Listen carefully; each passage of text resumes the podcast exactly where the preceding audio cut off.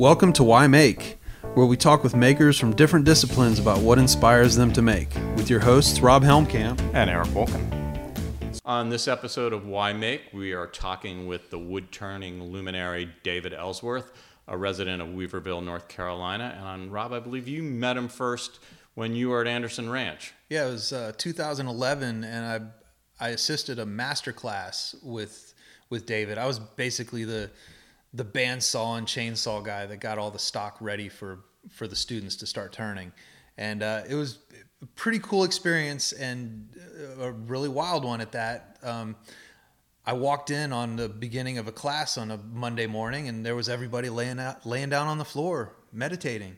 So it was it was a cool introduction to to David and the way that he does his work. So here we go, our conversation with David Ellsworth. I think I do want to just sort of go back to your post working in polymer or non-functional objects, your your first experiences with the lathe and that form of working. Um, and so obviously, it set something off in you that right. created a so whole lifetime worth of work. Early, yeah. early mid '70s or late '60s, to um, where you're really well. Go go back to 1956. No, 58.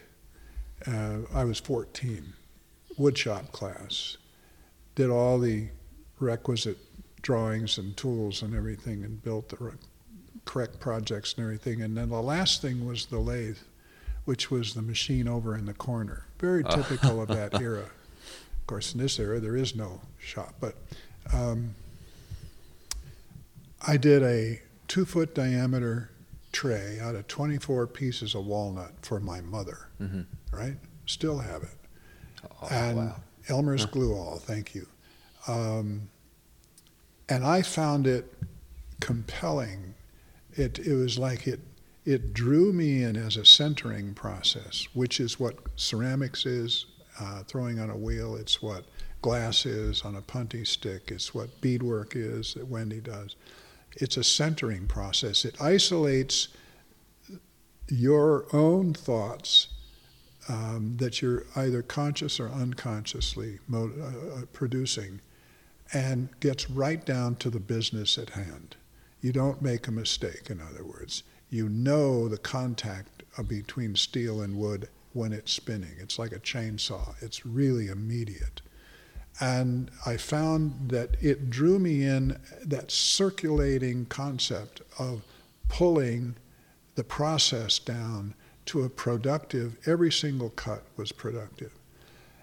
And, but at that age, I had to figure out how to make this thing flat beyond the fact that it was glued together from three quarter inch or one inch planks.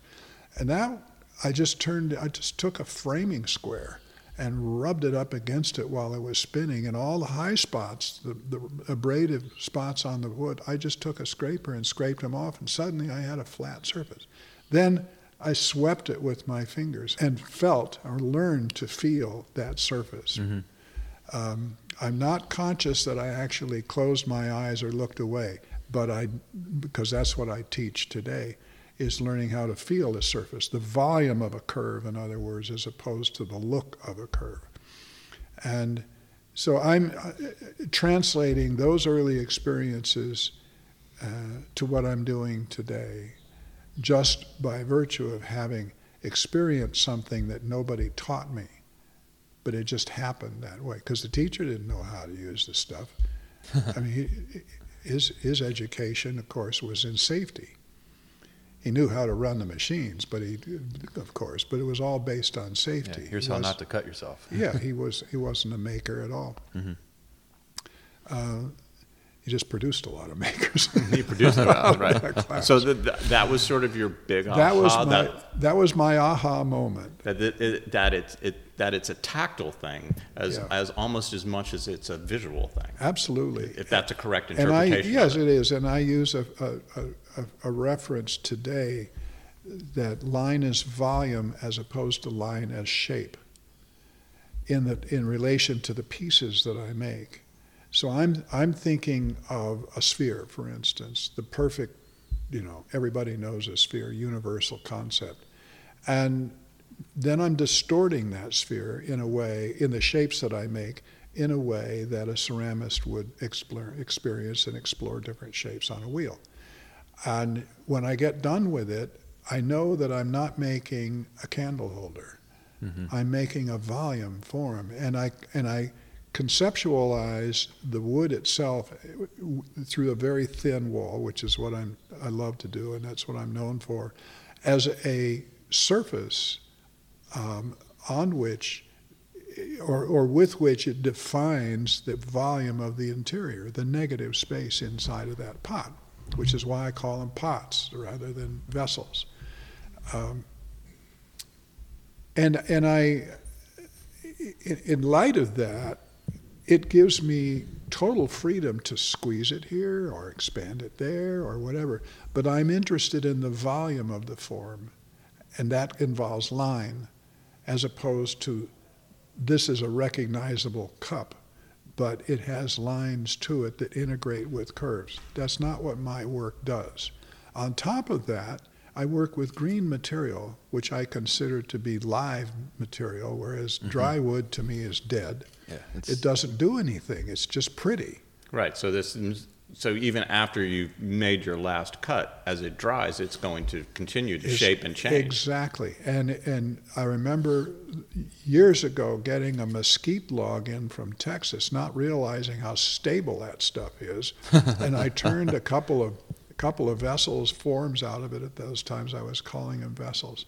And it didn't move, and I was terribly disappointed. I gave the thing away to another friend of mine because it didn't change. There was no interaction between the object and me once it was made. And I've always felt that uh, if, if it doesn't give something back to you, you have not put enough into it to give it that energy to come back to you. And you can do it. And then I do a whole study on, on different species and different moisture contents by feeling it rather than measuring it. Oh wow! And I know I know I can project what it's going to do once it's done, but I can't project how much it's going to do it. So you've studied it enough to the point where you have an it's not random change. So that as the, the material as it dries and moves and changes, to me in some ways I think of as internal to that piece of wood. I have no control over it. You're viewing it as in that you actually have enough knowledge of you've turned it this thin it's whatever, it's poplar, it's going to react in a certain way, and that you are somehow able to direct the change that happens. I can direct it, but I can't predict it. Right.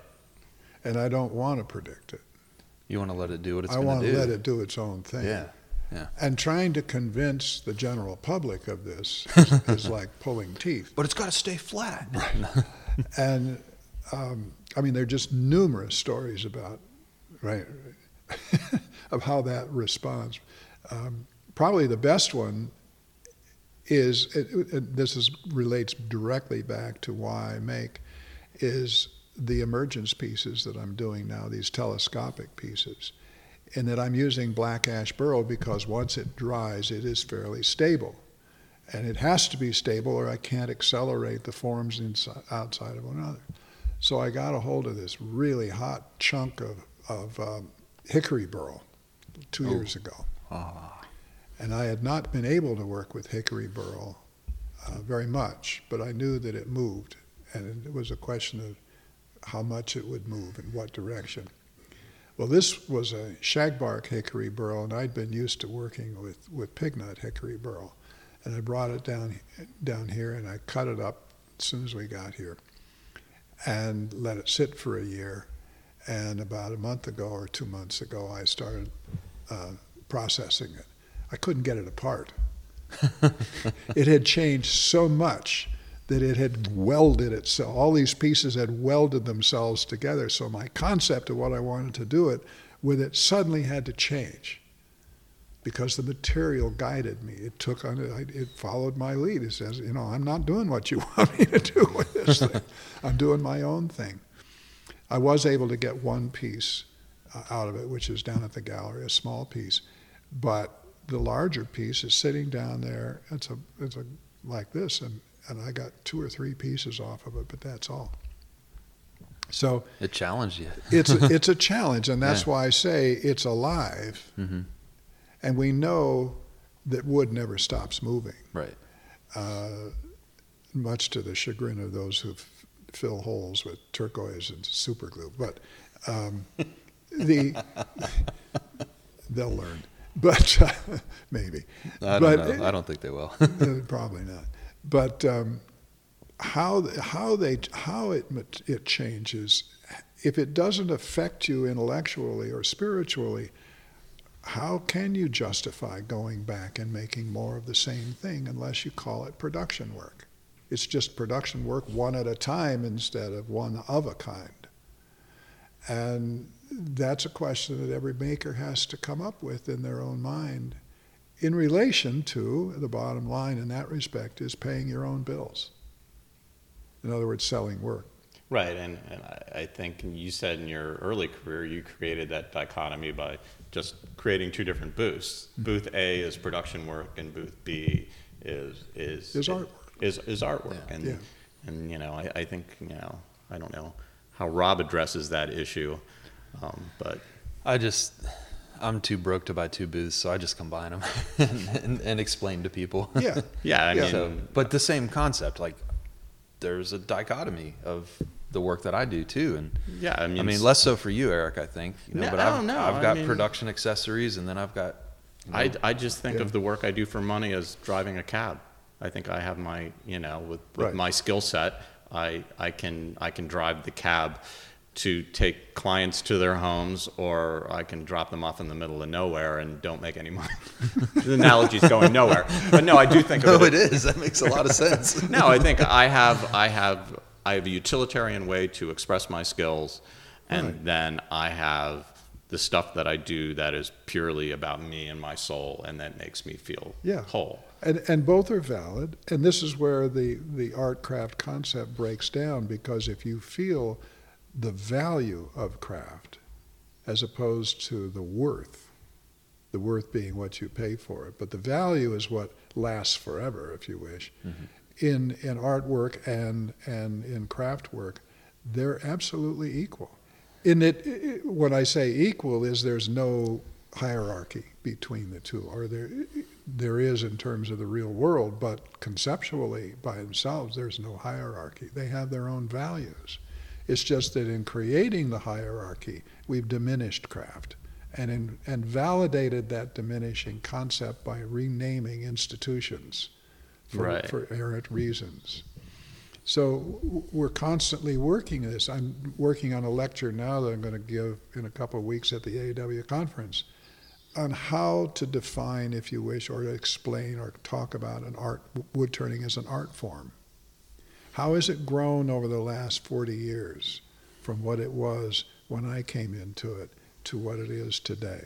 hmm What are the what are the mechanisms that allowed that to happen?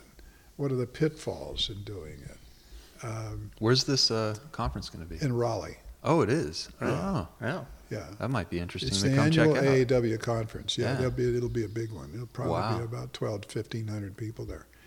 And, and, and Betty Scarpino and I are going to head the conference off Oh, in this wow. talk on, uh, on the transformation of how to, how to evolve as an art form. And I, it's my term now uh, that I brought her in on, and she's going to explain it from her point of view, and I'm going to explain it from my point of view, and neither one of us knows what the other's going to say. and that's part of the beauty of it. yeah, you see. yeah. Wow. I mean, I was going to say, and it's all equally legitimate. I mean, you, we, you know, you look at the progression of any of the typical craft fields into into the art world. I mean, I'm just not, I'm just so unsure how how these terms are even useful. But you know, ceramics was uh, typical. You know, people made bowls, they made production. Then all of a sudden, people, you know, this whole tradition of making teapots that were utterly dysfunctional. I mean, the the field, uh, you know, you have a you have a medium and you have a progression of thought. Glass did the same thing. Traditional glass makers, they turned out beautiful beautiful wine goblets, but then all of a sudden somebody said, "Well, this material can do so many more things," and and Yeah. and, and I guess my perspective on it is wood turning is just following in that same Absolutely. tradition. It's doing exactly the same thing. It, in, in forming the American Association of Woodturners in 1985, we stepped into that pool of forming a national organization. And the only thing that I suggested uh, to the board when we first started out, because I was the first president of that group, was that we needed to maintain a sense of inclusiveness to this group as opposed to exclusiveness. So we brought in as best we could and continue to do so in the journal we put out six times a year and the conferences that we have and the lectures and everything else.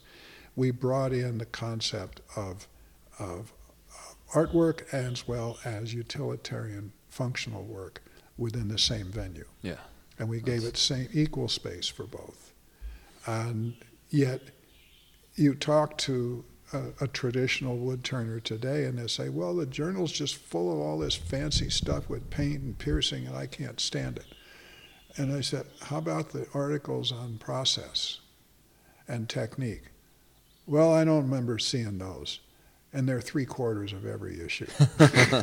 well, I, I mean, uh, unfortunately, in our society, uh, I mean, this is a this is an age-old argument. I mean, I know in the early days of the Furniture Society, when I was involved in it, I mean, there was the the whole thing. The traditional woodworkers felt like they weren't given their they were given short shrift because it was all these college-educated, The all art, these art furniture and all the the whole artiture movement completely offended it, and then and so they split off and they formed their own organization, their own Yeah. whatever the Society of Traditional Furniture Makers, and Right.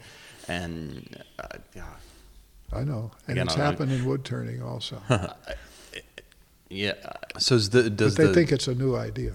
Yeah. so uh, you still strive for that element of, of inclusivity Absolutely. every every Absolutely. I mean, we're outnumbered for one thing. Mm-hmm. like 50, 100 to 1, 99 to 1. But it- it- we, the art, the art makers, if you wish, it's not a term I've ever used before, but the art makers um, get all the attention because there's that concept, secret concept of fashion involved in it, no Yeah. matter what we do. Um, it is a decorative art.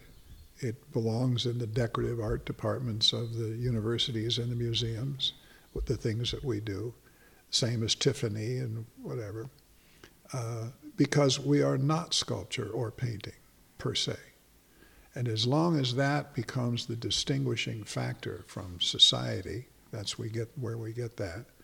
Uh, the Miami show, it, you know, people walk in with million dollar checkbooks and they buy painting or oh the art, art. Basel or whatever it Art is. Yeah. Um, but at the same time, we have to look at what we're doing with a sense of pride, and why we make is great part of that. And but that can only be answered by the person doing the make doing the work.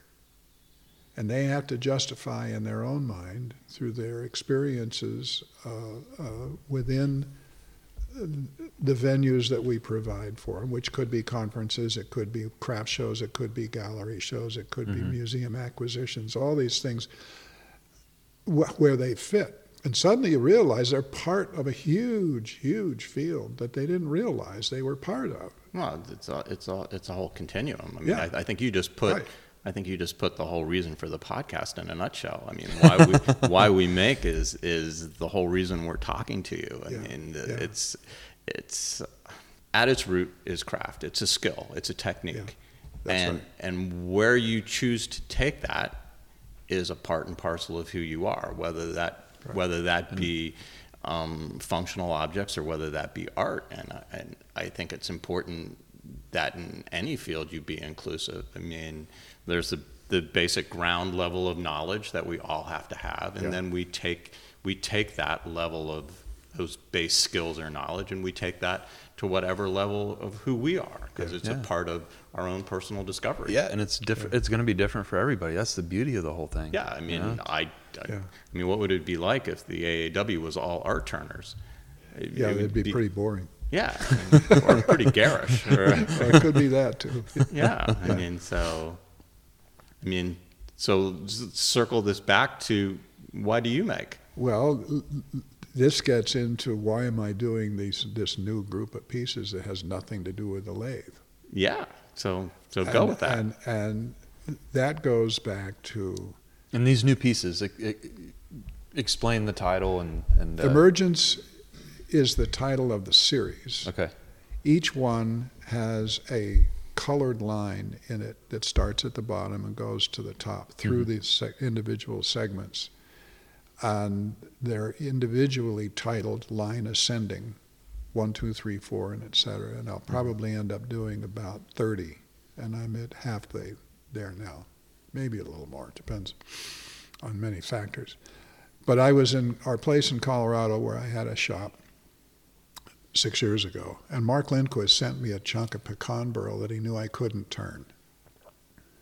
As a taunt, And uh, Pecan as a taunt, yes. and Mark Lindquist is another uh, he's he's Turner. He's another great sculptor and turner in our field.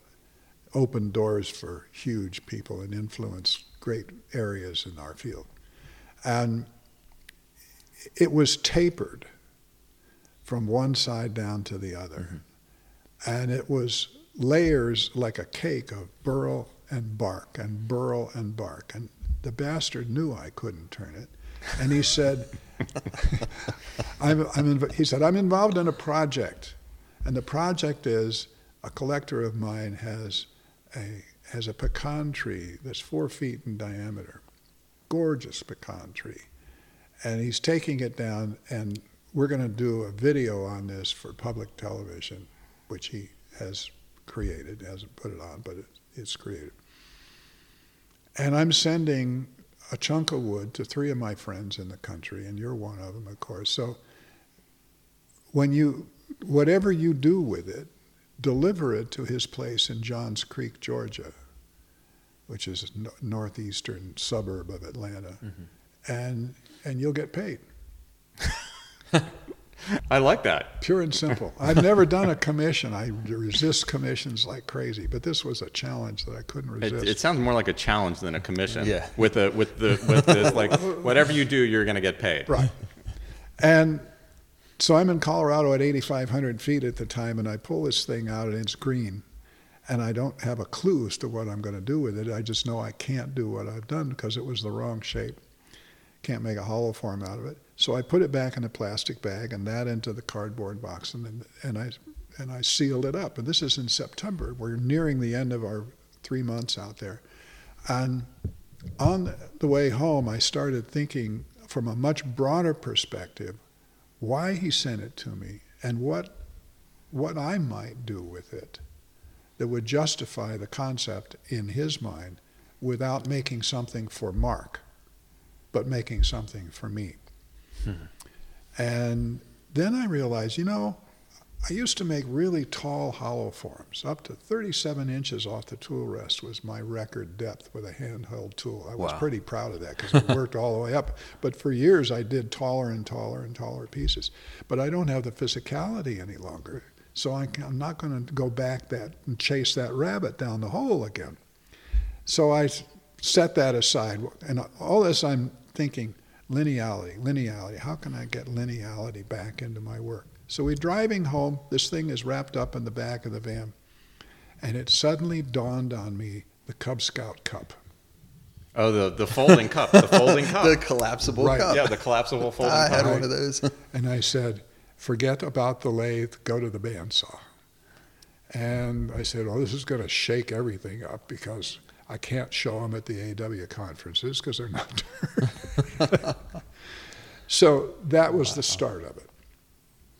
And I got home in February. Wendy took off for one of the eight trips that she's made to Kenya and left me for six weeks by myself. And I took that chunk out of there and I said, okay, let's see what we can do with the bandsaw on this. So I carved a shape out on the bandsaw, big bandsaw, just an abstract shape. And then I went in a quarter of an inch and turned right and went around the piece and came back to the same spot. Took that ring now and set it aside. and then went in again a little deeper and did another one and another one, and another one, and another one, and put them all together. And then they were they were damp so, still, so um, I let them dry out a bit, and then one day I went up with a, a, a caulking gun of PL construction adhesive, which is a polyurethane, stuff, real hard when it dries. And I started with the smallest portion and I started gluing them together. And as I started gluing them together, all of a sudden, they didn't fit, you see, because they had the curve of the band and they had the sanded surface on mm-hmm. one side. So now that opening, which is now in the neighborhood of a 16th to an eighth of an inch, suddenly provided movement for the whole thing. Oh, yeah. And by the time I got it glued together, I had to do it two or three at a time because I couldn't manage holding them together while I'm adding another one. And so it took four or five days to glue the whole thing together. It came out little over five feet tall. Wow. That's what I thought when I got done with it. And then I went back to my fine arts background and I said, be careful for two reasons. One is don't, wherever this goes, don't forget the level of naivete that you need to introduce to each piece in order to give it that energy it needs to continue to grow to where it's going to go in the next few pieces. And second of all, you know damn well if you make a really good piece and it becomes a series, you got to do better the second the second piece that you do.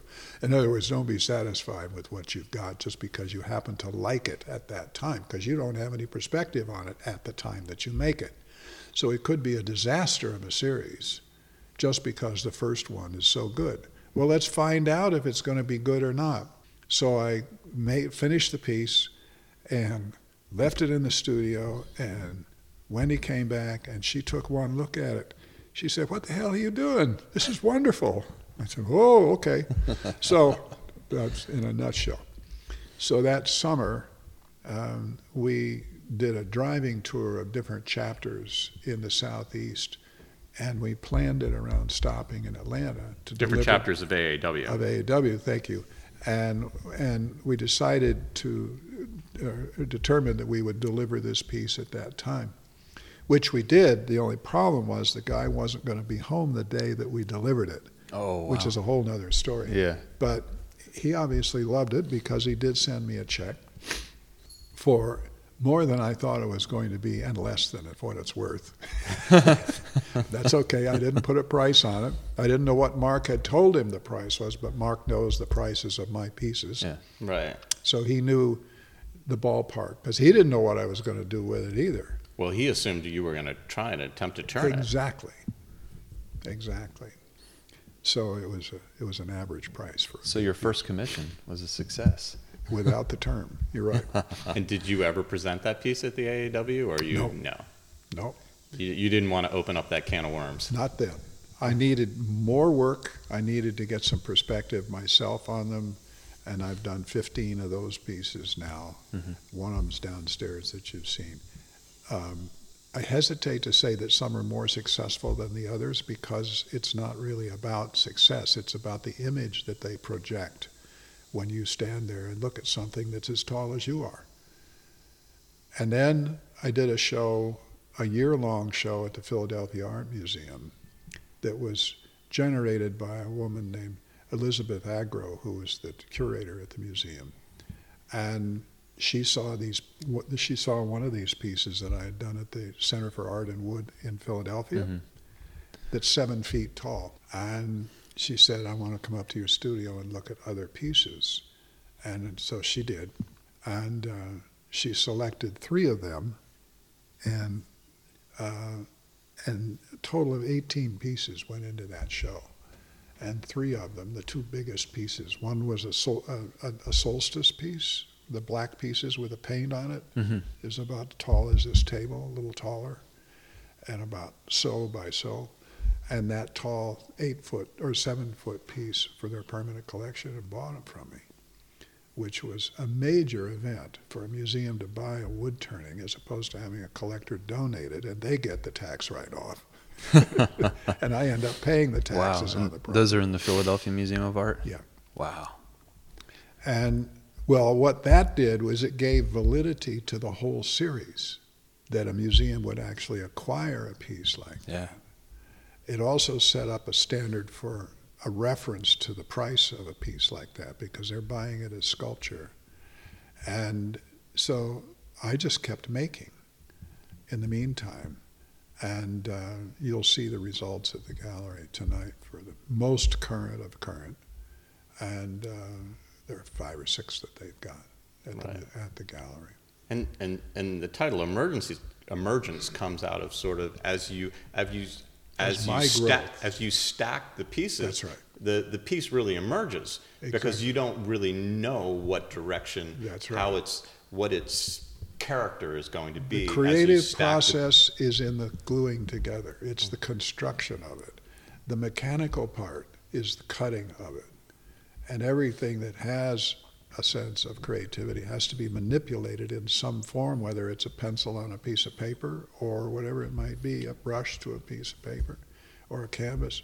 And in this case, it's a bandsaw to a chunk of wood. and they're green, so they continue to move. Yeah, I was going to say the Exactly. same thing. They do continue. Yeah.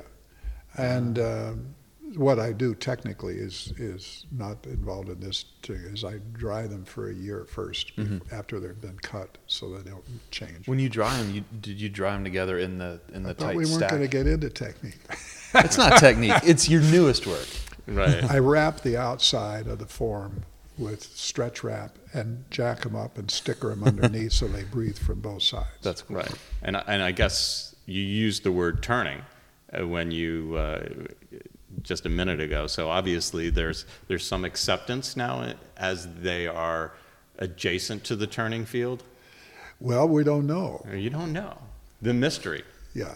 And and the other part of the emergence title is me emerging out of the quote craft concept into the quote art concept, gaining validation from the museum acquisition for the art concept. Well, because you're they- breaking ground, Yeah. literally with you know being having your pieces bought by That's Philadelphia the, that's Museum the of Art. point. Right. That's the point. And also sort of reinforcing the point that you can reemerge at any point in your career. Exactly. And I was reading just last week in Rolling Stone, which we take, we subscribe to, uh, uh, an, ar- an interview with um, uh, with um, uh, who's the radio announcer in New York that creates so much controversy. Howard Stern. Howard Stern, Yeah. where he said he made a conscious shift after much therapy to change his entire approach to interviewing from insulting people to including people. Mhm. And it was the best thing he ever did. Yeah, and you you followed that same path. Without, And without your own- real, in- in my own way, in without own realizing it. Yeah.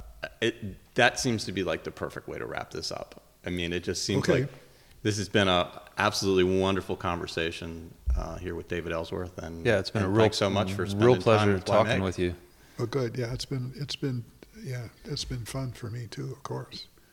Cool. Well, thank you, David. Yeah. thanks. Why make? Why make? Why make?